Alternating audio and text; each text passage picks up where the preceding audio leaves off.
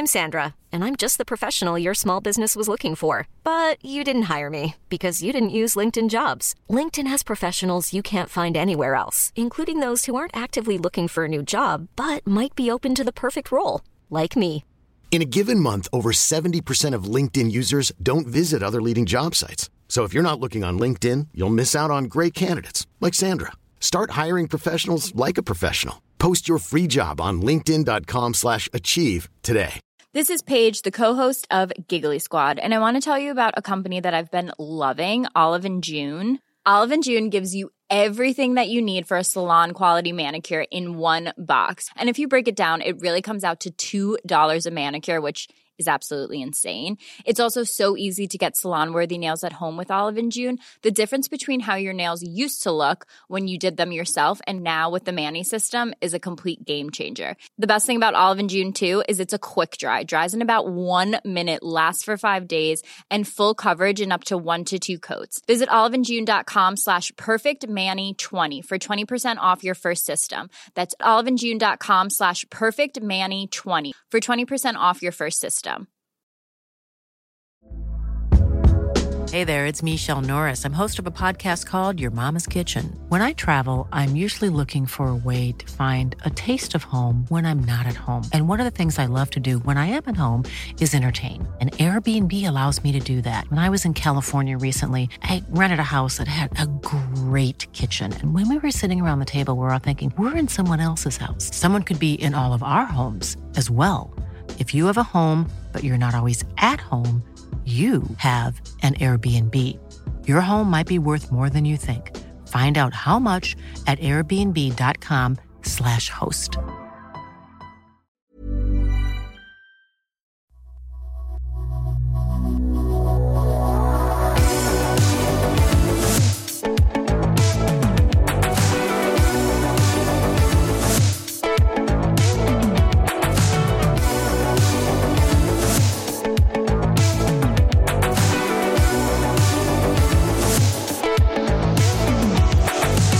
Welcome back to another episode of the Dr. Supercoach podcast. You're on again this week with JB, and I'm joined by Pistol. How are you, mate?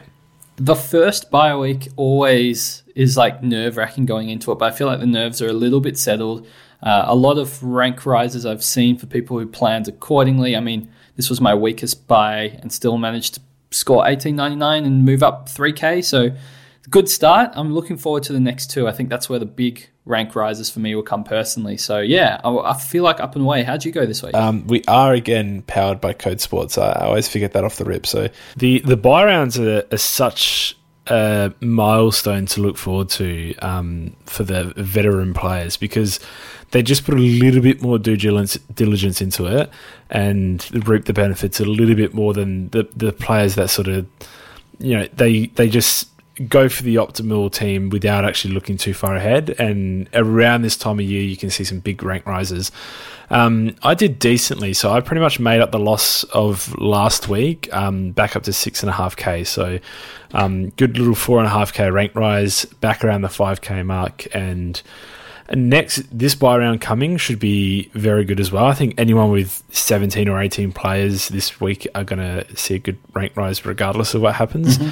Um, the week after is probably my weakest buy. So saving the weakest buy to last is nerve wracking. um, but at the end of the day, the weakest buy still is 18 plus, 19 plus. So um, it's good, good time of year. Um, good, good for the patrons as well. I think they had a, a very good week. And speaking of, we've got three new signups this year, this week, not this year. Yep. Um, first of all is Brett Farewell, Farewell, Forel, Fall. I mean, this is this feels like we're going to need a correction in here. Let me let me lock in. Fall. Okay, Brett Fall. I feel like it's wrong, but anyway, That sounds wrong, doesn't so it? bad. Does not sound good. okay. All right. That that might be my first of the year. No one has told me yet that I've got one incorrect. Even even one of the toughies that we had, he DM'd me and said, "You know what? It was it was maybe minorly, you know, the didn't roll an R or something, but close enough." yep. Um, next is Michael. Thank you very much, Michael. And can, are you able to shout out the last one, Pistol? No, I'm not. I don't have it open. Ah, the the first name's uh, Jessica. Do you know the, the surname for that one? I don't know. It starts with a T. Uh, I, I'm not a mind reader, JB. No, no, I think you do know if you if you think about it. If you Is use it, your Tr- power is of Trelawney? detection. Oh, look, you do know it. Why you're pretending like you don't know it? Uh, Jessica Trelawney, welcome to the Patreon as well. So And if JB Um, said uh, that wrong, don't forget to tell him. I was just repeating the, the feel like pronunciation that you used. that. I just I repeated the pronunciation that you used, right. so that that was a joint one. Um, on our Patreon, while we're still here, Pistol, Yep. we have the Doctor Supercoach Cup approaching, and when I say approaching, I mean It- we're probably right three weeks behind on uh, plugging the the DRSC Cup. Uh, because it's happening this week. So, for anyone who signs up, um, what what sort of cutoff are we giving them? Uh, just please do it ASAP. I think, um, you know, before Thursday would be ideal, given the round starts on Thursday. Yeah, that would be ideal. Uh, so if you sign up ASAP, you will be eligible to quickly slide into the DRC Cup, uh, which includes prizes for the first, second, and third. It's a round robin competition. So Round um, robin. Some would say knockout tournament. is it? What is round robin? It's when you then? play like multiple people, but like you don't. If you lose, you're still involved. You just get to play other people, which doesn't I have been saying that incorrectly my entire life. so it's I'm glad it's come out publicly. Yep. And okay, um, I've got a lot of explaining to do. Yeah, um, it's a knockout tournament Yeah. essentially. So look, if you're if you're not enjoying the pies thus far, if your rank's getting a little too out of grasp uh, from the top, whatever it is that you're aiming for. Um, or if you've sort of packed it in with your cash leagues, DRSC Cups give you something gives you something to compete for in the second half of the season. If um, if you need something to compete for, which I mean, you might not, you might join anyway and, and win a massive actual physical cup among merchandise and, and other things that we give out for it. So um, our bottom tier is all you need to join, and then you get um, it's not free entry, but there's no extra cost to go then into the DRSC Cup for some cool prizes. Pistol. Yep, you just got to follow the sign up instructions once you slot in, and you're good to go. And we're going to have the biggest bracket that we've ever had this season. So yeah, we're expecting there to be 700 plus people in the knockout tournament, which is really fun. Um, and that's why we had to start this early. And yeah, it's going to be a lot of work, but I'm looking forward to it and seeing who takes home the Doctor Supercoach Cup this season. I am also looking forward to that because I've already dusted off a spot for it on my mental place. Here we go. There's trash talk starts. No, no, that's not trash talk. That's All right. that's that's not trash You're talk. that's buying one yourself, I assume. Yeah, I am. um, okay, Cancer Council. Before we move on, what, what's been happening there? I, I see the young backs Bucks have rallied further than what we expected last week when we when we did this same shout out. No, yes, the Young Bucks have definitely rallied at the very end of the month. Um, first up here, we have Maz. He was one final donation as a Young Buck as I enter the dirty 30s. Well done to Az and Coombe for stepping up and doing something other than running their mouths. Much appreciated, Maz. The commissioner says uh, $5 for every sharing that I haven't eaten yet. Young Bucks rally. Um, well, big donation. Thanks, Commissioner. You've got to eat a lot of sharings. Uh, Bell and Chariots of. That's pretty funny. Um, Young Bucks Rally. Uh, Robert Hughes said, My dad got diagnosed with bladder cancer, and this is my first of hopefully many donations. Sorry to hear that, Robert, but thank you Yeah, sorry, Robert. very much for your donation. Gibbo has donated again. Forgot to put the hashtag on my last donation, so here's another one. Thanks, Gibbo, much appreciated. Uh, the Waddy Pod, Coombe, Bex, Connor all say hashtag Young Bucks Rally. The other Blackie says, Young Bucks Rally, unreal effort, everyone. Appreciate you all lots and appreciate Azza and Coombe for organising. Great cause, and thanks for you guys to continuing to put out unreal content and help with this great cause. Thank you, Blackie, for your unreal donation. Uh, All right, before we get into the next one, yes. can I just say because that's the last of the the rallies. Yes. Um, I wasn't on the last couple of weeks. This is unbelievable. And just having a look through a couple of these donations, I'm not going to put uh, monetary amounts to actual people. They know exactly who they are. The the amount that people have dug into their pockets for this, um, you can tell by our total reaching now over twenty three thousand dollars, which. Um, we I think we set as a goal after the the, the vets Yeah. um, put, put money forward. So um, genuinely unbelievable. Like I cannot express unbelievable how generous the community is. So we're just incredibly grateful. It, it, I can't even put it into context. This is like nearly a five grand rally in the space of like what a month or a month and a half, Yeah. something like that. So Yep. just thanks very much for the you know I can't even express it words to the community for the support behind it. Um, it's it's truly incredible. Um, and now on to Birdman, who more. said making the rookie error and having the C on Stewart, which is Uh, le- left the seal on Stewart and came in at about halfway through quarter time to say, "This is what I've done." I felt so silly, but he was on like forty-five already, he was going to and it seemed okay. It was ju- it was gonna be okay, but unlucky. Ah, yeah, that's that's rough. Uh, Dabsock says, I realised I hadn't made a donation yet, and I've definitely had a bad enough season to warrant one. Having history of it in the family, I love the emphasis on these donations in the Dr. Supercoach community. Keep it up, Blakes. Thank you, Dabsocks. Jared Sell says, donate for dumb things. Got a phone call while finalising my team. The game had started. When I got off the phone, I had the VC on Clary, but the C on Dunkley. Yikes! That's not no, good. that is that is awful. Um, and with those, yeah, donate for dumb things as well. Cracked the twenty three thousand mark for the season, which is just incredible. This week, though, JB, donate for donuts well and truly on the cards with uh, people struggling to get out eighteen as well. So this is yeah a mammoth fundraising month for the Cancer Council. It's um yeah this could be especially this buy could be the most difficult uh, for people to get a full team on the park. So Mammoth is correct, and I'm glad you mentioned Mammoth Pistol because that segues me into my next um, topic, which is Manscaped. Nice. So, lads, Australian autumn is here. It's actually um, it's actually winter now. I think we need a new one of these. Um, luckily, the sponsors of today's show are Manscaped. They are here to make sure the leaves are falling off your tree as smoothly as possible. Their fourth generation performance package, which includes their signature Lawnmower 4.0, has all the tools equipped to keep you calm and collected through the, all the weather uncertainty, which there is a lot of currently, no matter what state you're in. Time to join the 4 million men worldwide who trust Manscaped by going to manscaped.com. And for 20% off and free shipping, use the code DRC. Always remember, lads, when you trim the weeds, the tree stands taller. So thank you again, Manscaped.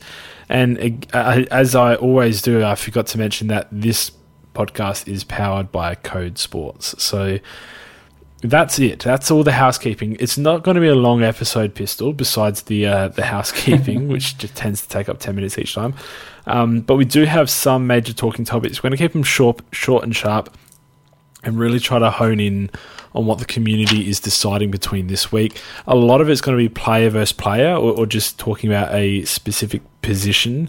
Um, essentially, a lot of these are questions that we're getting through on our Patreon and things that we think should be addressed. So I'm going to just start off straight away with Sinclair versus Docherty, or to even add to that, Sinclair and Docherty versus anyone else that you think coming off this buy might be a chance, or Sinclair slash Docherty versus waiting for Tom Stewart and, and going a premium down for, for the meantime. What are your thoughts on the Sinclair versus Docherty debate? I feel like I should address the going a premium down. I mean, I wouldn't take a donut if that's like the alternative there. I mean, maybe a rookie score if it's still like a good rookie, then that's probably okay because Stewart, I, I'd be incredible. hesitant to even do that um, because, like, like I know you just said you closed it off with Stu- Stewart's incredible, but Hmm. um, essentially what you're doing is you're giving up. Say your your rookie score coming in is uh, is say it's Ware, and Ware scores 55, which is a decent score for Ware. Um, You had to make that Docherty, hard, didn't you? You couldn't do a nice round number like fifty. no, 55 is where I'm comfortable. Okay, Um, Docherty slash Sinclair, whichever one you're deciding between, goes 120, What? which is oh, well and for truly the within one week or as an average for the rest of the season. Just this week. Okay. No, just this week. Yeah, Um, so the difference there that you've given up 55 points. Six, 65. Why don't I make it I told you. I should have gone around number. Yep. There was no hindsight used at all on this. Um, anyway, 65. That's tough for Stewart to then chase down on either Docherty or Sinclair for the rest of the season. I, I know he's capable, but it only takes one more sub ton or sub whatever for it to go from you know unlikely to quite impossible. So I I just think you're playing the percentages by getting the premium in this week, even though in three weeks' time Stewart's going to be a nice juicy price. Mm. Fair enough. I, I, I reckon that that one probably comes out in the wash somewhere. Like it's, Yep. it's very close, and and Stewart at this rate can almost be a VC option or C option. so absolutely. that might tip it in the favor. But again, it just depends on who that rookie is. Like I probably wouldn't do it for like a Durden, even even a Ware, I, I don't who I don't think will be named. Um, they're probably not the types. Like if it was someone else that was better, then maybe. But um, JB Docherty versus Sinclair is a great question. Um, Docherty's last two games have been somewhat injury affected, um, copping knocks in both of those games. Still managed to put out a 107 last week. I, I just feel like when you can't decide players that have the same scoring potential, you just go with the cheaper one. And when it's Docherty's 30k cheaper, that's the way that I would lean. I don't really see any discernible difference between those two of them, except perhaps some you know disruption with the Saints lineup when Clark and Steele come back eventually. There might be some sort of disruption That, with that was going to be my first question straight back at you. I, I think there are actually two questions to float about either of these options. Yep. Um, two questions in total. So, firstly, Sinclair with Clark specifically coming back um, is because he hasn't really been getting extra CBAs without Jack Steele. So, I don't think Steele affects him. Yeah. But Hunter Clark plays a similar wing halfback role. Um, what is the effect there? And for Docherty, um, Carlton have been leading the competition in Supercoach pie eaten, and although I don't think this is something to particularly affect a consistent player with a consistent role like Docherty, um, if they do regress even a little bit with a more difficult second half fixture run, um, could we see him go back to 105? Could that be the difference in the two? Um, I know I'm really grasping at straws here, but what do you think of that? Um, firstly, I'd say Docherty as a defender, it might not impact him as much as it might impact someone like Cripps Yep, or someone in the midfield. So I feel pretty secure in terms of the Supercoach pie argument.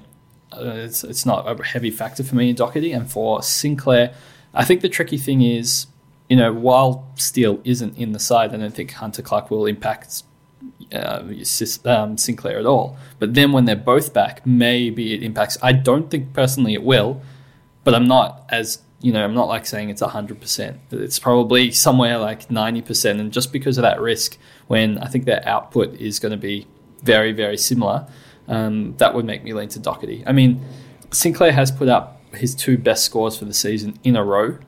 Um, but you don't you don't get those scores by trading him in now. They've he's had his easy fixtures. I mean, those ones against Adelaide and North Melbourne, you kind of knew were coming based on them being easier teams. Um, Saints have a tough run coming up. I mean, it is what it is. Uh, same as Docherty, he plays in the back line. He's probably still going to rack it up. So I'm not thinking he's going to go like badly, but I just think that might cap his ceiling a little bit. Um, and again, Saints are good. Maybe they win half the games instead of losing against some of these teams. They could just be a really good side. And same goes for Carlton. Um, They've they've beaten good teams thus far. I think that's underrated about St Kilda. They, they beat the, the likes of Geelong um, just a couple of weeks ago. So they're I think they're getting a little bit underrated in the in the sense of they're coming up to a tough run. Um, I mean, Brisbane is difficult. Essendon not so much this year. Sydney's uh, you know about on the same sort of Yeah. line, if not maybe a little bit better. Same with Carlton. Fremantle obviously this year have proven that they're in that top echelon, that top four type of caliber side, but they're not world beaters. They're not going to smash them. Um, Bulldogs are the same ilk as St Kilda as well this season. it could go Um, either way. That's five of six games coming Yeah. up that they could technically lose five of six. Um, but again, they could also it's all of true. Um, I just Yeah, feel exactly. it's, it's just that little bit more uncomfortable. Whereas I, I do think both picks are even, and I would just take the cheaper one, basically, to summarize. So, based on your logic, if someone was looking to get two of these guys in this week, Okay. someone on this podcast even, Is it? I have both of them. So is it me? It's but, not me. I mean, Chizo's not here either. So I think based on process of elimination, Yep. that only leaves me. Um, Dan Houston is around the same price as Docherty and 30k cheaper than Jack Sinclair. Are you still firmly in the no camp? I'm ju- I just want a, a slight up, update on that Uh, firstly, I don't think uh, our podcast can handle you getting Houston back into your side. Like, no matter which way it goes, if it goes well, we can't handle that. And if it goes badly, also can't handle it. See Butters for the last six weeks. Um, well, Butters been good the last three. He has, but we had to hear about it every week. So I imagine Houston going really well or really badly. Well, that's because people can't. keep asking questions about these players. Pistol. this is not my answer. doing. Um, mm. Houston doesn't, for me, have the same, like, I guess I wouldn't say flaw because his floor is very high, but he doesn't have the same scoring power. If I count his sub tons here, um, he has one, two, three, four, five, six subtons, which is actually pretty good. But you know, I mean, you're took, you're looking at um, Sinclair, who only has two subtons for the whole season. Like they're not in the same category and they're not in the same realm of scoring. Docherty has a higher ceiling, I would argue, and his um, scoring as well. I mean, he, as I said, he's cops knocks, but he's only had one, two, three subtons, and one was a knock. So they're not for me in the same category of player. Yeah. So Houston thus far, do you think it's it's just a case of putting it together at the right time and, and just sort of a couple of higher scores propping me up him up. He's got a 144 and a 139 this year. Um, putting him in that conversation because when I think about all three of them, genuinely, I think Sinclair and Docherty are on so much of a higher level than Houston. But when you look at the statistics, they're ju- they're just not. They're not putting distance on him. I well, mean, Sinclair's been. only scored like sixty points more. Yeah, I mean Docherty has had knocks, and I mean I feel like Sinclair's, you know, going to be putting more pa- more, you know, gap, especially the last two weeks. Has put on a decent gap on Houston. I mean, Houston's been a good pick, don't get me wrong, but the, the tier of defender that you need to be like a top six this season is so high. Like, if, if you told me at the beginning of the year, like, Houston is averaging 107, you'd be like absolutely jumping for joy. And then if you follow up in the same breath, whereas like 107 is like a fringe top six, you're like, wait, what's going on? Um, it just seems yeah, it's, it's a little absurd, but it is what it is. He's kind of on okay. the borderline top six. So maybe we've spoken too much about him. That's the exact reason I don't want you to get him. no, I'm not getting him. I, I, I, have the option. I flirted with it for a second just to see what the 30k would do, but then the thoughts of having Sinclair within my grasp and choosing not to go for him um, became very overwhelming. I think he's just such an incredible pick this year. So, just finally, you're you're opting for Price, um, yeah. Docherty over Sinclair at this point. Yep. I would be. Yeah, so would I. And it's it's only because having watched Docherty in the last few weeks, knowing I'd be getting him this week, regardless of what he was priced at, um, I had him written down as 560k priced, and he he got the obviously the knock to the face, and then whatever happened last game uh, for him to not score quite as well. He he just has threatened. He's had 40 point quarters in every one of those games um, but just not quite gotten there because of a knock or something. So he's definitely a 115 looking guy yeah. for the second half of the season. So I absolutely agree. Um, I thought I'd just make you sweat for a second there, you know, on the whole. didn't Houston enjoy thing. it. Yeah. I, I appreciate it. Um, all right, we're going to move into, let's go into the midfield now. Let's. Walsh versus Parish is my next comparison. Okay. We'll start easy, I, I guess. I think this one's interesting, actually. So you say start easy. What way are you leaning? No, I'm being sarcastic. Uh, oh, you mean it's a very tough no, one? That is okay. a hard question. Um, I mean, I can jump straight in if, if unless you had a follow up question. No, no, let's go. Let's go. Um, I think you're looking at Parish, who's like supremely consistent with a low yep. of 97 and then a 99 and then ton, ton, ton, ton, ton, ton, ton. And then Walsh, who doesn't have the same consistency, but his ceiling is much higher. I mean, Walsh has six 120 plus scores this season, which is, you know, his scoring power is supreme. Um, but then he's also put out an 89. I guess when he first came back, he got a 90. Um, in these sorts of situations, and they're also like the same price, in these sorts of situations, I tend to favor the guy that's putting out like a higher ceiling, I would say the reason I'm struggling over my words is like we know Parish's ceiling is like 180. So um, even though he hasn't done it yet this season, I do think Parish's ceiling is there. But Walsh putting out so many really good Supercoach scores makes me lean towards that direction. Um, but to be honest with you, JB, I would be happy with either one in my side. I think Parish is on the preferable side of potential variance, if that makes sense.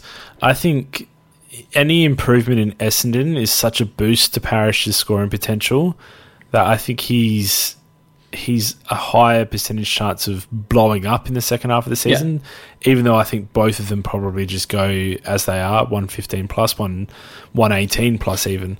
Um, whereas Walsh, I think, is on the other side. I, I, think if Carlton do sort of regress just, just a little yep. bit back to the mean, um, I think Walsh can go from 117, 118 down to like 115 on the dot or something.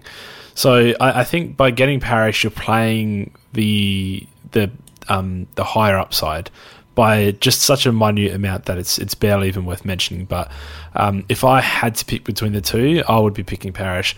I own Parish, and he has been like nothing but a joy to own. He's so easy to watch and, and follow. So um, happy owner right now. I mean, uh, can't really argue against either of these players. They're both phenomenal. At the end of the day, yep.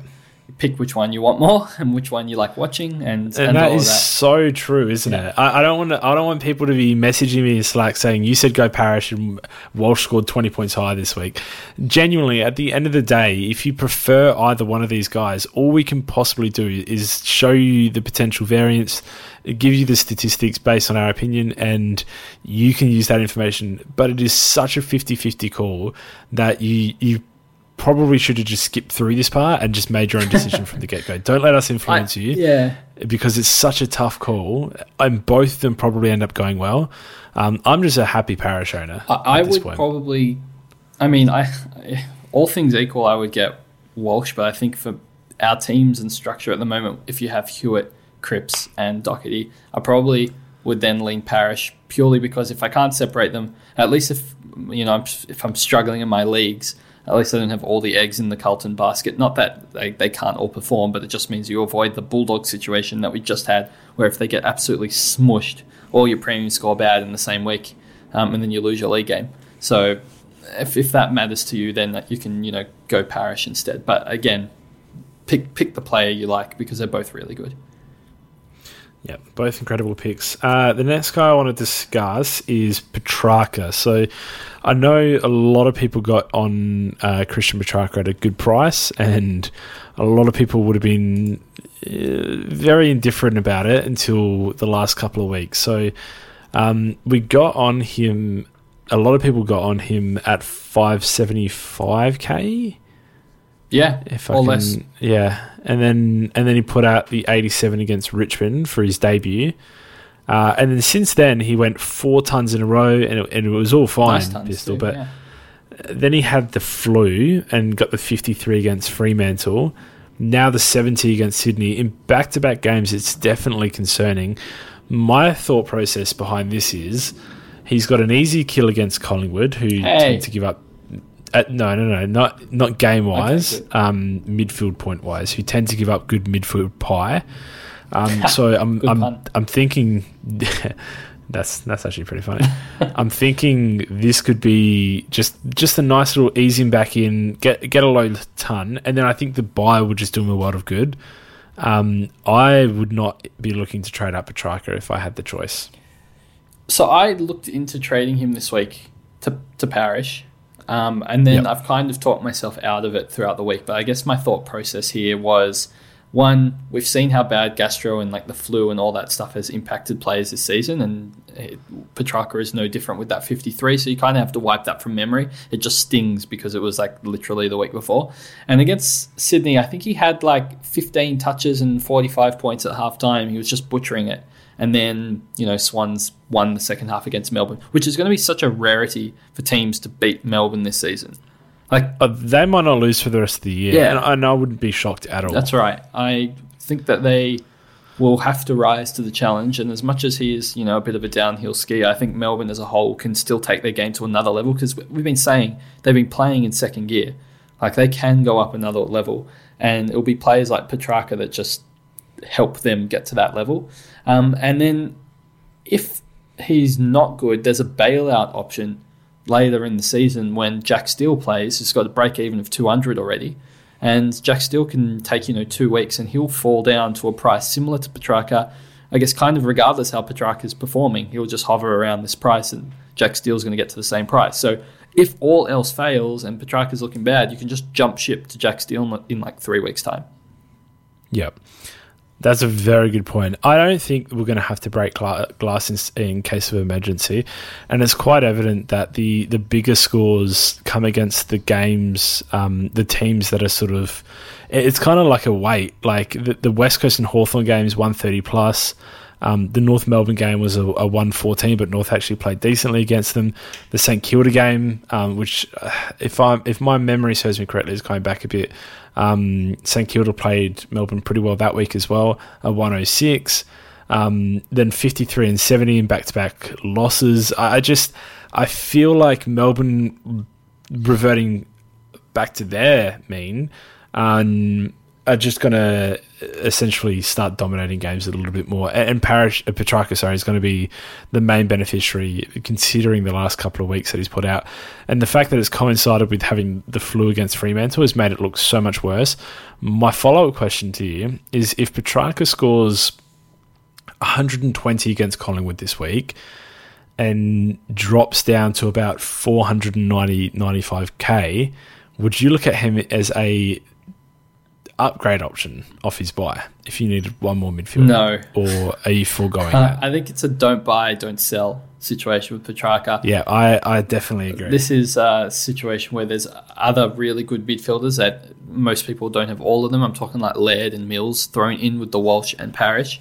Um, yep. And if you don't have those, you know, you've still got the Touk Miller and you know, Neale, Macrae, blah, blah, blah. So there's enough there that you don't quite need to dip into this well. I mean, Zeret um, who we spoke about heaps last week as well, is going to be a really good buy. So he's going to be available, and I think um, I probably go there over Petracca at this point in time. I mean, Petracca's role is not bad, JB. He had 96% CBAs last week, yep, his season good. high.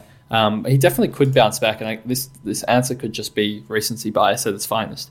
Um, but it's just most of the time you get these premium midfielders, you don't expect their floor to be so low. Like I mean, 53, but 70 is pretty bad without a tag. Like at least when Touk Miller gets tagged, you know, then he goes badly. But um, yeah, I guess the other game Touk Miller didn't do very well either. But yeah, a lot of these premium midfielders, you don't like to, to get a 70 out of them, especially you know Parish has a low of 97 that we were talking about just before. Also, just wanted to point out last season, D's did lose to Collingwood, so um, I'm looking. I looking meant in terms of a midfield and I've taken that personally. battle. I can tell. Um, Collingwood are on fire. One size fits all seemed like a good idea for clothes. Nice dress. Uh, it's a it's a t-shirt. Until you tried it on. Same goes for your health care. That's why United Healthcare offers a variety of flexible, budget friendly coverage for medical, vision, dental, and more. So, whether you're between jobs, coming off a parent's plan, or even missed open enrollment, you can find the plan that fits you best. Find out more about United Healthcare coverage at uh1.com. That's uh1.com. Hey, it's Danny Pellegrino from Everything Iconic. Ready to upgrade your style game without blowing your budget? Check out Quince. They've got all the good stuff shirts and polos, activewear, and fine leather goods, all at 50 to 80% less than other high end brands. And the best part? They're all about safe, ethical, and responsible manufacturing. Get that luxury vibe without the luxury price tag. Hit up quince.com slash upgrade for free shipping and 365 day returns on your next order. That's quince.com slash upgrade. Actually, they're due for a loss. No, and Melbourne, Melbourne are in bad form. They're due for a win. No, so this might be the worst timed match for a Collingwood supporter in the history of the AFL. Don't say that. Um, I look forward to it. I, am going to be watching Petracca with keen eyes again in round 21. Like we played. Is this because this is the Queen's birthday? Yeah, this week. But we just play them in such play. short like time frames. It's really annoying. Oh, that means it's a public holiday on Monday. Yes. Oh, that is so exciting. That, that's actually giving me a bit of pep in my step. Um, okay, so you've mentioned Zera. I actually want to dig into that a little bit more on our last midfield discussion topic. Yep. Um, I hear the names Zeret, I hear the name Andrew Brayshaw, Ben Keays, and for some reason, Ollie Wines thrown around a lot these days. Um, those four are all very affordable prices um, as opposed to the Rory Laird, Callum Mills um, types, and Parish and Walsh even. Um, I just want to know your thoughts. So, Ollie Wines has a five round average of 115, three round average of 122. Um, I know I always tell people if he's not Supercoach relevant in a Brownlow year, then he's just not Supercoach relevant. Um, Ben Keays has had like one sub ton all year. Brayshaw has been building into what we thought was going to be an amazing year before a hiccup, but looked a lot better this week despite the 10 clangers. um, and then Zach Merrett obviously talked about to death um, without that 50. He's having a pretty good season and tends to end the year pretty well as well. So, um, four guys, four interesting options. Um, it might come down to buy structure a little bit because Keays is on the buy this week um, Brayshaw next week. Um, Zeret and Wines both coming off their buy now. So, um, just what are your brief thoughts on on these four guys as a, as an option? Yeah, I want to take Wines off the table again every week. Just put back on the table and just keep flipping that back in the off pile. Um, Wines in Houston, you really don't like them. Wines is five seventy five k firstly, so he's not like cheap. You know, Zeret's fifty k less. Wines is three round and five round look good because he has that spike 155 game against North Melbourne. Again, you can't buy the pass. His other games have been okay 104, 104, 101, 112, but there's nothing to like get super excited about. He just had that 155 in. Um, and I expect the rest of those games to look like the rest of his season. You know, probably Good. 107 Next. to 108, 109 sort of average. Um, I agree. The other guys, I think, are all better than him. Um, Keays has a really nice run. Adelaide, we've mentioned before that their run home is really nice. Um, I think similar run to Laird's actually. some would say the same. Yep, he's probably going somewhere between. I would, um, if I'm trying to do an accurate prediction, like 112, 113, so better than Wines. Um, and then Zeret, he, he got cleaned up by Rowbottom in that game, and for that 53, and outside of that, he's not you know, sub ton. So Zeret, I think, is closer to that 115 average. He's also the cheapest, so he just feels right in that slot. I think. Did you mention another name? Uh, Brayshaw. Yeah, Brayshaw has his buy next week, so I, I can't really like actively. Recommend. What if you're okay with that buy? What, what if you're alright with it? I mean, there's never a reason to then unless you're playing for leagues. You, you tra- you're trading in a midfielder this week. Uh, you notice his break even's 101. You're okay with that next buy. I still think. I mean, I think he's fine. He's probably in the same category as Keays, um, but yeah, I, I wouldn't trade somebody just after. that. But I, I also think they've got a tough run um, for the rest of the season. Freo, they've played a lot of their easier teams in the lead up to this stage.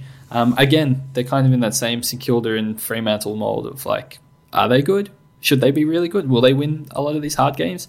We'll wait and see. Um, and then you've got the whole Fyfe return, and not sure how that's going to impact him, at, if at all. It could be positive, could be negative. I don't know. But I also don't like the unknown, so kind of pushes me away from him. All right, I've done predictions. I've right. got Ollie Wines for 111 average from here on okay. out. I've got both Brayshaw and Keays at 113 average. Yep and I've got zero at 116 Ooh, average. That's high. So my question is, is by the way, zero at 116. He probably has the most variance because he doesn't have a high ceiling, but he does have his floor's not low, um, but he's like one other scary incident away from that getting blown out of the water um, because he doesn't really like he doesn't flood the points in sort of thing to like he's not going to go 155 against North. Like Melbourne. he's not going to make up for a bad score. Yeah, yeah. correct, correct. Um, so I, I, think he's probably got the this. Uh, but anyway, we're not predicting injuries. um, 116, 115, 116. I just don't understand the conversation when the guy who's projected to go highest is the cheapest. Yeah. Like if if Zeret was 575 and Keays was 525, then absolutely talk me into the 50k difference, but like, uh, how is anyone considering any names on any list besides Zach Merrett? If if you're going down the cheap route, and and if you're doing that, you're generally doing it because you need pennies. Like you need a penny pinch. So Yeah. Otherwise, get Walshaw. Get the guy. Get Walshaw or Parish. you get the good guys. Otherwise, yeah, get. Yeah, I mean, it just seems it seems fairly easy. I'm actually a little bit sad that I don't have to like. I've got the money for the big guys. i this is going to sound like real Yeah. small violin stuff. For but, you. um, My God. no, I like owning Zach Merrett, and I think that price is what we've been begging for from a really good midfielder all season. Um, like earlier in the year, just to penny pinch a bit more earlier to have a bit more freedom these days, but um, it just never came. Now it's here, and uh, I'm you know I'm not even going to get the the cheap bargain of the year. That's going to be owned by like forty percent of the comp. Why don't you get uh, Zeret and, and uh, Sicily then instead? Well, let's discuss that actually in the second to last discussion that we're going to have here. Um, the the discussion between Zach Merrett and Sicily versus, for example, Docherty and Led. Okay. Just like, what are we doing with them or what's better? Yeah, just where would you rather cheap out a little bit? Where would you rather put the put the money? Do you think? Yeah, where? What do you think the difference is um, in those decisions? Because I, I kind of think it's interesting. Um, I think. So the thing with me is, I think Docherty's good value anyway. So I'm I'm happy to get Docherty. No, I think, um, yeah. to go close to Sicily, but maybe maybe I don't I don't know where people are really penny pinching, but people are definitely considering Stewart or Sicily over um, a defender this week and getting Zeret. No, it's a worthwhile conversation to have. I have a lot more faith in Walsh and Parish going 120 plus than I do Sicily. I think it's as simple as that. Um, because Docherty, I think, is going to go 110. and I know Zeret's going to go like 116. But the, the downside of Parish isn't 100 flat, whereas the downside of Sicily is probably 100 flat. I mean, it seems ridiculous given this year, but that's that's still, you know, we, we saw him this year Still get sub downside. 100, sub 100 with no kickouts, and who knows what's going to happen in the future. So I'm not even going to try and predict that one, but um, yeah, I think that's that's the way I'd go, as, especially knowing that um, Sicily's still going to have his buy next week. Yeah. Um, all right. Well, you answered that pretty easily. You're welcome. I think I agree. I think I agree because I think Docherty is as good a value in his line as Zeret is in his. Um, and like you said, the bigger guys in the midfield seem just so much more reliable. So if you're talking value versus value, big guy versus big guy, give me the big midfielder every day of the week. I'd rather. I said at the start of this year, the midfield was the place I wasn't going to cheap out this year, um, and I'm I'm sticking by that so far. You haven't So, cheaped out anyway. um, I got Petracca, which was a bit cheap, I guess. but I thought he was top eight at the time, So let me and and it could be from this. let point. me throw a question at you. For the for those of us with completed backlines, and we Yep. see Tom Stewart cop that head knock and incoming price fall, I think it's projected to fall down to five fifty in two weeks. Yeah, about 550k in two weeks. I need two midfield slots uh, to complete my side. I am strapped for cash. Um, I'm planning to get Zeret this week at 520k, as we spoke about. It's looking tasty. Is it worthwhile me swinging any one of my mid defender eligible backline, which is literally all of them except for Docherty, um, into my midfield and grabbing Tom Stewart at 550, or should I, or would I be better off getting somebody like the you know the Keays um, or the Brayshaws at that same price? Tom Stewart versus Keays and Brayshaw, or Brayshaw. That's extremely difficult. It's so Well, difficult. I mean, so, you've, you've, you've, pro- you've projected the scores of Brayshaw and Keays. So now I'm asking for that little bit of JB magic in predicting the, the Tom Stewart average for the rest of the season. Keeping in mind I- what you'd said last week on the patron only podcast about his uh, run home. can I sort of cheat this prediction a little bit? No. And instead that was rhetorical um, and, and instead say that this makes so much sense if you've got an extra trade or two say say you're at the moment you're projected full premium with five trades left Yep. um, which I think a lot of people were projected more than that outside of our Slack community, but the Slack community have had to do a lot of making up to do. Make, yeah. a lot. Of, they've had they've had to make a lot of That's ground. my situation. Um, so if you're one of those people who have five or even four plus trades at full premium, I think this makes a ton of sense if you can plan to go one of your worst defenders to a midfielder later on. Like you mentioned with um, Petracca potentially going to Steele, you could do um, Daniel Rich, for example, uh, to to Jack Steele, and then swing the defender back into the, the defensive line. All in all, though, I don't love this tactic. Uh, like, I don't love any of these tactics. I think it's getting extremely cute. Um, and I think there's a reason the midfielders are generally the highest priced guys in the game is because they're so consistent.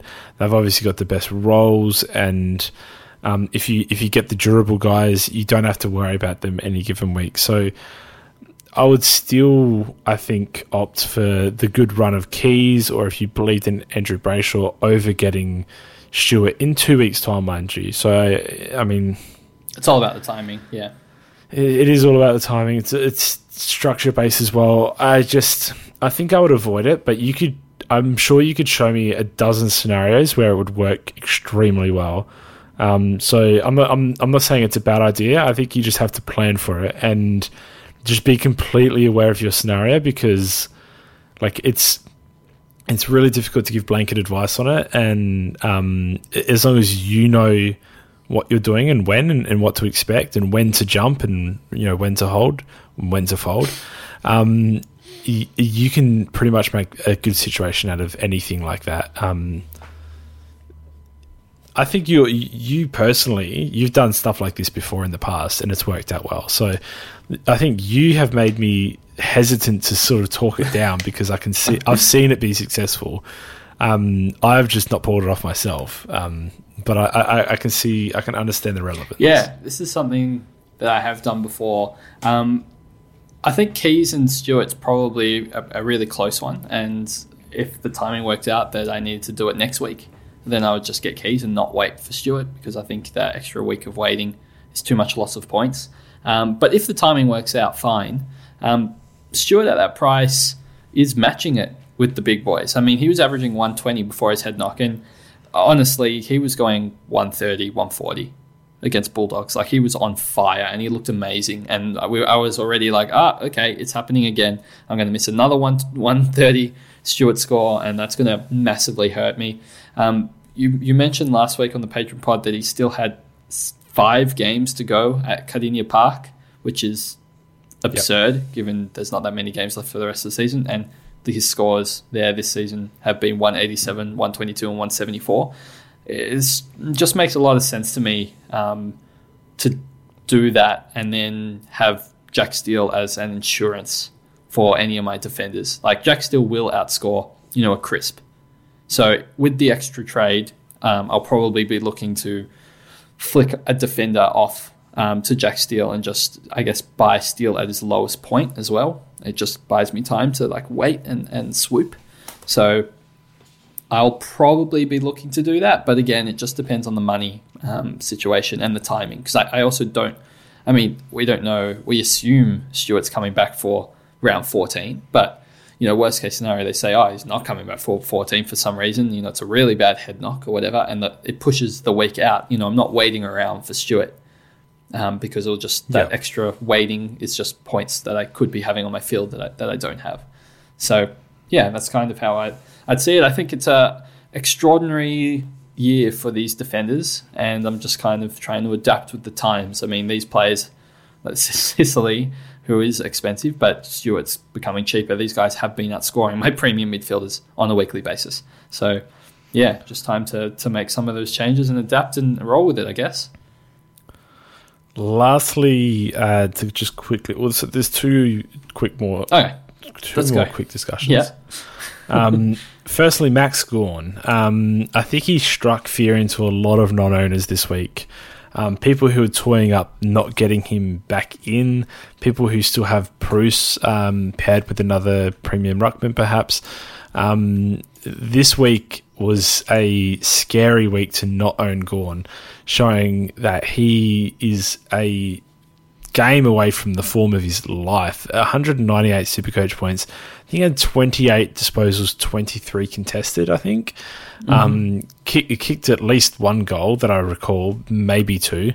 Um, he was unbelievable. He's averaging 120 now after we thought it was the year for him to sort of dip back down to 110, 115. All of a sudden, he's having another unreal season. He is 587k with a break even of 31. I think it's fair to say, and I know we've said this a few times this year, namely when he scored the 172 against Hawthorn, that you you might have missed the boat. He might not be cheap again. Now he's cheap again. I'm I'm going out on a limb to say he might not be this cheap again, like for about 12 months worth of football. So wow it's now or never, I think, for those who don't have Gawn, who have a, a close enough money situation to make it work. Um, how much are you tearing up to get this guy back in your side? Not much. He was worth two premiums this week. He, wa- he if, was. If, if he was captained or vice captained, like, wow. But you don't get you've missed the points, right? And it's the same as it's his second 170 plus score this year. I know, and you missed them both. Third 160 plus. Yeah, but you've missed it. And you know what? Those games gonna do it again. Well, what did those games have in common? He scored lots of points. No, think about it. Bad Ruckman. He he's scored this well this season. His really big games have all come against when the opponent has basically no Ruckman. I mean, Ladhams is what one ninety six centimeters or whatever. That's not really much of a match for Gawn. Um, his one seventy two was when they had no one. Like Lynch was out and Reeves was out, and I think they played Nash and Koschitzke, whatever it was. was. Um, and then the Port game was when um, Lycett got injured, so he was playing. Lycett couldn't raise his arm. Gawn has been the biggest flat track bully against bad ruckman this whole season all of his games where he scored really well have been when the opposition hasn't had a good ruck. All his games where he's versed tough ruckman, essentially, he's scored poorly, except against Darcy where he scored 118. But that's not even like a massive mammoth score either. It's you know Darcy can obviously equal that. Um, I don't believe watching him play at, when you know against good ruckman that he's going to put out, you know, another 190 plus. It, that feels like it's reserved for when he doesn't have any opposition. Darcy Cameron is still, I mean, I haven't been the biggest Darcy Cameron fan in the past, but he's in some sort of purple patch right now and, and rare, rare um, form. And he's still, you know, 200, what, 203 or 204 centimeters. Like he's a big lad. You've got the big O, you've got um, Riley O'Brien You've got a nice little patch 17, 18, 19 where you've got Geelong, Port Adelaide Bulldogs that he might feast against. Then you got um, Sean Darcy, you got Darcy Cameron again before Carlton, who knows what's happening by then, and then Big O again. It's not like the easiest ruck run coming up for Gawn. I don't think doesn't sound tough. It's not. I wouldn't say it's super tough, but I also don't think it's super easy. I I don't think that he is going to go 120 plus for the rest of the season. I think he's going to go sub 120 plus, which does make him value because he's not priced at 120 plus. Um, but if you're if you're worried that you're going to get absolutely blown away by not owning Gawn for the rest of the season, I, I don't think that's. I'm, I wouldn't be worried about it to be honest. I feel like this is a hot take based on your response. I'd be pretty worried if I had Preuss and money this week. I think I'd bite the bullet and get Max Gawn in. I don't think I would. Not before. Uh, if you've got, a, you've had, if Preuss is named, I should say, because he might not be. If he's not named, yeah, okay. Um, if he's named, Gawn's going to have a buy, which is just some points lost. 35k is, is not a little bit of money. That's his Proj 111 against Darcy Cameron. Yeah, that's and what so, you know what Preuss is meant to be getting this week. True. Yeah, I mean Preuss Preuss's proj is above 100 every game except for two for the whole season. Okay. If you assess it again, Preuss plays scores 110. Gawn plays scores 150. Are you doing something then, or are we still just sitting on the fence about it? Because I, I, just think it's real. I, first of all, I, I know I'm Let, us pressing, see how they go. but I, honestly, Preuss's ruck run is the easiest in the game for the rest of the season. So I think he has to play, and he has to play in a one ruck setup to, be, to have the ceiling. He'll be named or he won't be named. What if he's named with Flynn? He's scored 100 every game he's played with Flynn. That's fine. That doesn't that doesn't mean he's got the ceiling to keep up with someone like Max. Sure, but it also has potential to have the ceiling because Flynn might not play every game. Neither might Bruce. No, I mean, back to square I, one. I feel I mean, very look, confident honestly- that Bruce is going to be the number one ruck. I mean, he's been number Let one me- ruck. let me just say he's it. fit. Let me just say. I think if you want Max Gawn this week and you can make it work and you don't have to tear up any other grand trade plans, I would not begrudge you from squashing a 50.4% owned player coming off of a 198 who's now going to be a hot hot commodity for a VC um, in coming weeks. I would not deter you from doing that. That is all. He has. He Um, has as, mu- he has- as much as I wouldn't deter you taking the risk either with with Bruce, I genuinely wouldn't on either side. Gawn has I'm just a saying. five round average of 112, which includes his 198 It, it, it includes his worst games as because well. he's capable but like, of them this season. I, I know he's capable of them, but to be coming off of the 198 and looking at the ruck run, it, the form is more indicative than anything. Big. He he was marking everything on the weekend. He needs to be tagged. He got 28 disposals. No, he, he was he was unbelievable. I mean, this was one of the games of his life, obviously, but that doesn't mean uh, that's got to continue. I mean, he got a 172, and a bunch of people was like, okay, that's the straw that broke the camel's back. They brought him in at 677k, and then he went 82, 73, 89. You, this What do you project he scores against Collingwood is going to get 89, 73, 82. Just reverse order in the next three games. all, added together, that's going to be his score against No, Collingwood. I, I think Did you just go quarter by quarter then? I, I think for the rest of the season he, he averages less than 120, and I don't Alright. know if that's going to be worth a trade to get from Bruce to him. I think Bruce averages about one, 105 to 110. I He's think averaging Gawn 110 goes, already.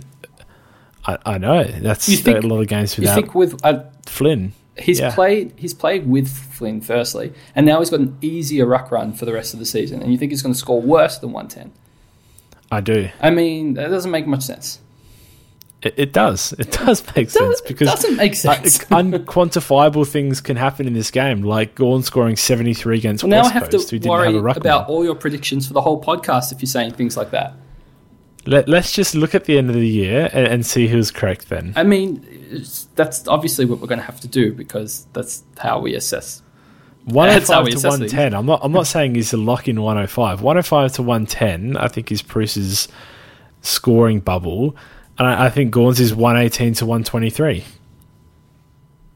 Okay, I mean, I put I said below 120, and you've you've put that within your range to try and It's high. kind of- yeah, you're now you're giving yourself a larger chance of victory. But okay, They're both in a five point scope. You can you could do the same thing if you really want, mm. but essentially all I'm saying is I will not talk anyone off that ledge. Not a chance in hell. I, I think you got to because in. I've owned Gawn from round one through round twelve, and I'm a happy customer. I think if you're if Gawn is missing round 14, which he definitely is because it's a bye, and Bruce has the extra game, I, I just don't really see it being worth it, in my opinion. okay. But I'm glad we had the I, discussion. I, I, I agree. I, I still think there's a percentage chance that Bruce doesn't play every game from here on out. But let's go on to the rookie discussion. Uh, just briefly, last topic of the podcast. Um, oh, we've been asked a lot which rookies do we trade in. I've been asked about some outrageous names so far that I didn't think anyone would ever be considering trading in. Um, the answer is we don't know now. We we do not have an answer for you right now.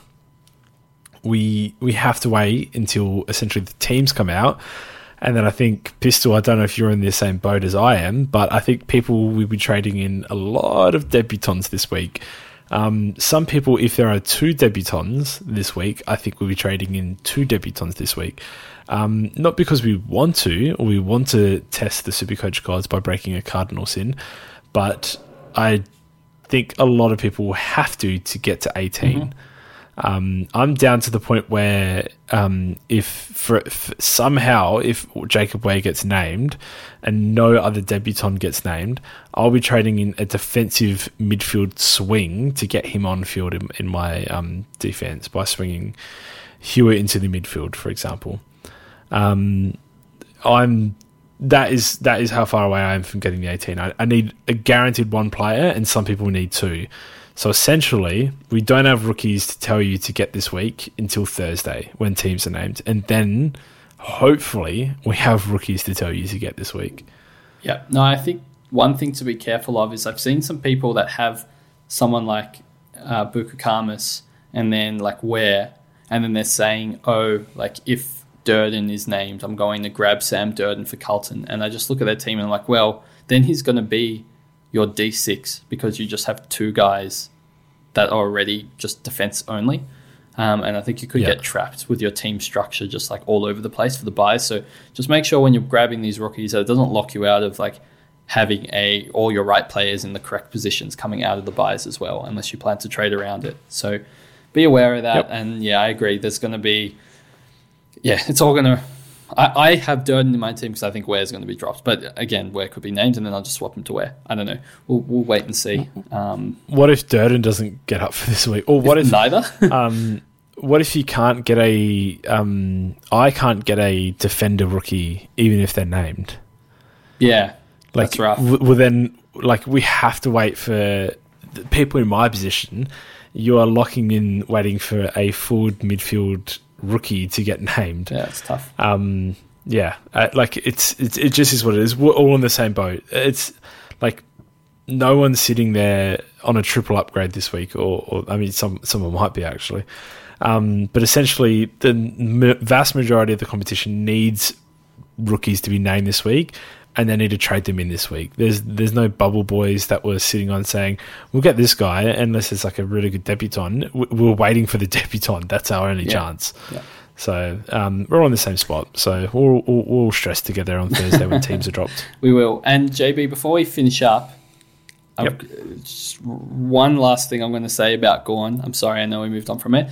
The price. I was going to jokingly say back to no, the Gawn the, debate. the price is different than when he went 172 and people are trading him for 677k. Like now yep. at 587, I said earlier, like he's still good value. So that means that if you do have extra money, and I know people like you actually do have money and you are able to just like get players that you want to get, whereas I am very much struggling with the players that I want to buy. Um, if you're in the position, as you said, people have five, six trades at full premium. If that's how you want to spend one of your trades to optimize your team, then I'm not going to argue that Bruce is going to outscore Gawn. But if you've got the money, then sure, you know that's not a bad thing to do. I just don't believe it's worth a trade if you know you haven't finished your team or optimizing your team. Yeah, I, I just want to stress that neither you or I are arguing like heavily for or against one option or the other. Really, uh, it's it's it's just debating value. It's debating um, like how how you spend your trades at this time. It's debating sleep at night factor. There are so many things that go into it. Yeah. But at the end of the day, I think we can both agree a fifty percent owned Gawn is a good commodity. It's just that is is it that much better than the commodity you already own? and that is so much more up to um, just personal preference or opinion. Um, and, and so is it like a better thing for your team than you know if you're missing like a Stewart or you're missing a Sicily or you're missing yeah. a big mid? Like, would yeah. you rather spend your trades there or would you rather spend your trades you know in the ruck? I think that's that's yep. something you have to heavily weigh up. Yeah. So although I fall on the side of Gawn, you fall on the side of Bruce.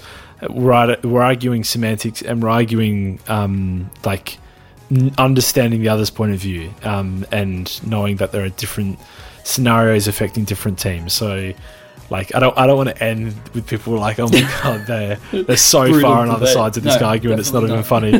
Um, we're very understanding of each other's argument, um, 100%, and open minded to it. So. Um, it's always good to have those debates. I'm interested to see on the the reaction and, and what side people naturally fall onto. So um, that'll be that'll be a good one to monitor during the week. I appreciate you coming on, Pistol. That's pretty much going to do us for the, the, the, episode. Awesome. All right. Well, if uh, you have any questions, you can find us on social media. You can find the Dr. Sigurd page at Dr. underscore SC. You can find myself at Pistol underscore DISC. You can find JB at JB underscore DISC or Chizo, which is Chizo with a Z underscore DISC. Uh, thanks everyone for joining us, and we'll catch you guys next week.